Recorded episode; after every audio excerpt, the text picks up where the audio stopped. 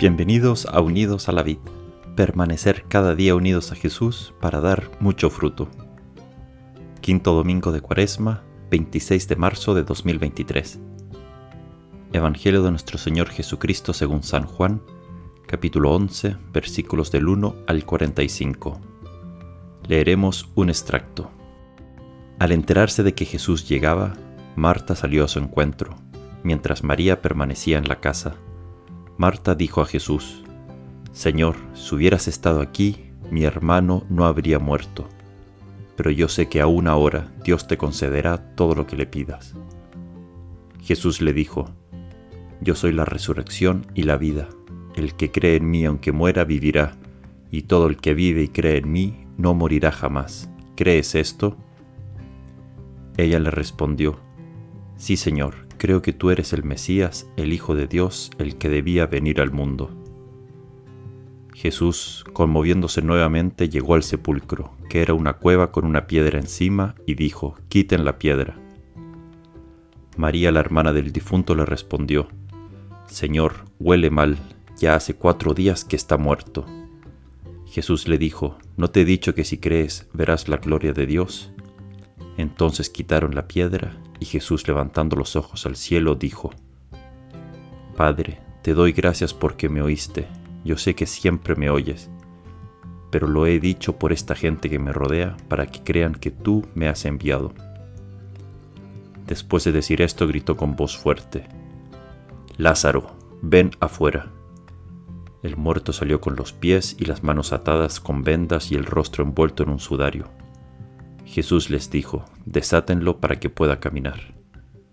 Al ver lo que hizo Jesús, muchos de los judíos que habían ido a casa de María creyeron en él. Palabra del Señor. Gloria a ti, Señor Jesús. Hemos leído solo un extracto, porque esta es la narración más larga de un milagro de Jesús presente en los evangelios. Esto ya nos quiere decir algo. ¿Por qué este milagro es el más largo narrado en los evangelios? Ya lo veremos. Y qué fuerte milagro.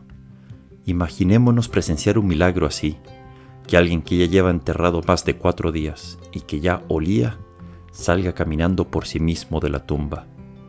Casi es de una película de miedo. Pero más allá de todo lo increíble de este milagro, lo que Jesús nos quiere decir con este milagro es que Él es el camino, la resurrección y la vida, y no hay nada imposible para Él. La muerte, el pecado, el mal no tienen la última palabra, sino que la última palabra la tiene la resurrección. Puede ser que nosotros sintamos que el mal tiene la última palabra.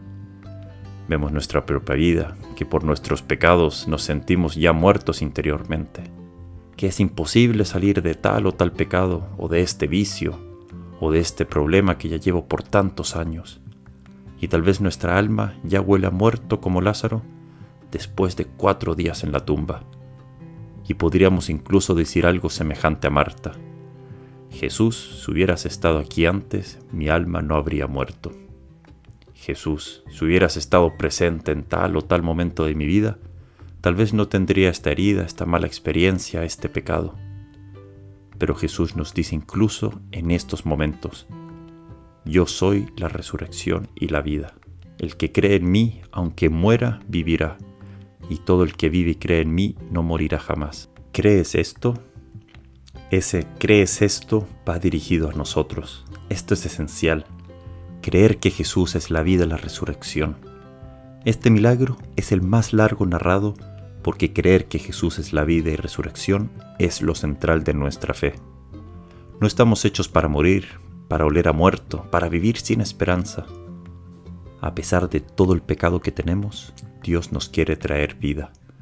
Nunca Él se cansa de perdonar y nunca se cansa de buscarnos como esa oveja perdida. Aun cuando todo parece perdido, pensemos: un muerto ya de 4 días, que olía a muerto. Aun cuando ya estamos en la tumba maloliente, Jesús nos grita: «Lázaro, sal de tu tumba». En vez de Lázaro, pon tu propio nombre. Sal de tu tumba. Jesús nos busca siempre, porque nos ama siempre y ha pensado en la eternidad, con vida junto a nosotros.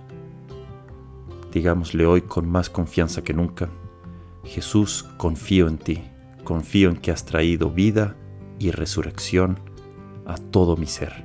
Que Dios te bendiga.